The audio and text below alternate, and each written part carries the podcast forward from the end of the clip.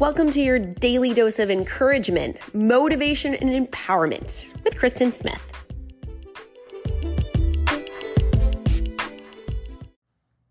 I can't do this. This is not me. That used to be in my head a lot, and sometimes it still pops up. That is a negative mantra that I had no idea that I had picked up, and I said to myself over and over again. It's very limiting. That's not me. I can't do that. That's not me.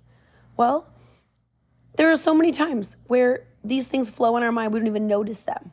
But if we can start noticing them, we can figure out okay, what is this mantra keeping me from experiencing? How is it keeping me safe? How is it limiting me? And how is it stealing from me? When I say that's not me, I'm basically closing off an entire realm of other experiences from my life because I've already decided that those aren't me.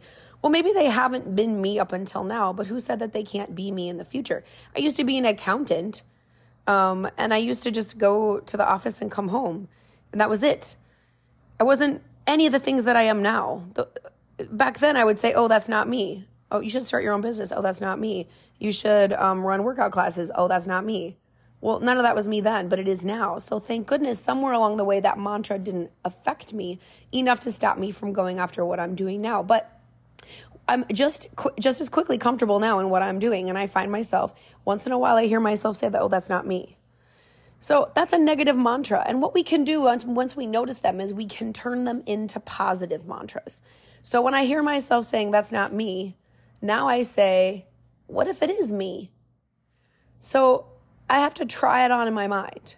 Like when I got asked to start teaching rock wall classes at the Carillon, I was like, "Oh, that's not me. I'm not a rock climber."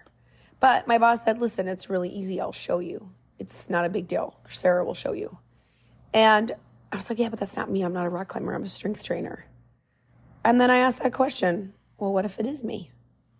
And so that question was just enough to propel me into the Carillon to get shown how to run the walk wall harnesses, which it's my favorite class that I do at the Carillon now.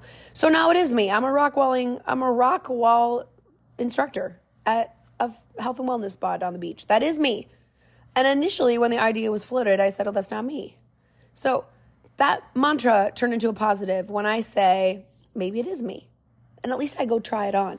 A lot of times we're just afraid of trying something and being not good at it, or we're just afraid of trying.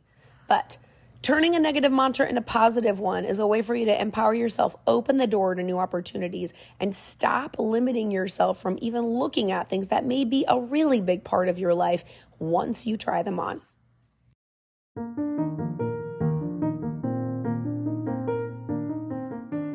Did you love this little episode today?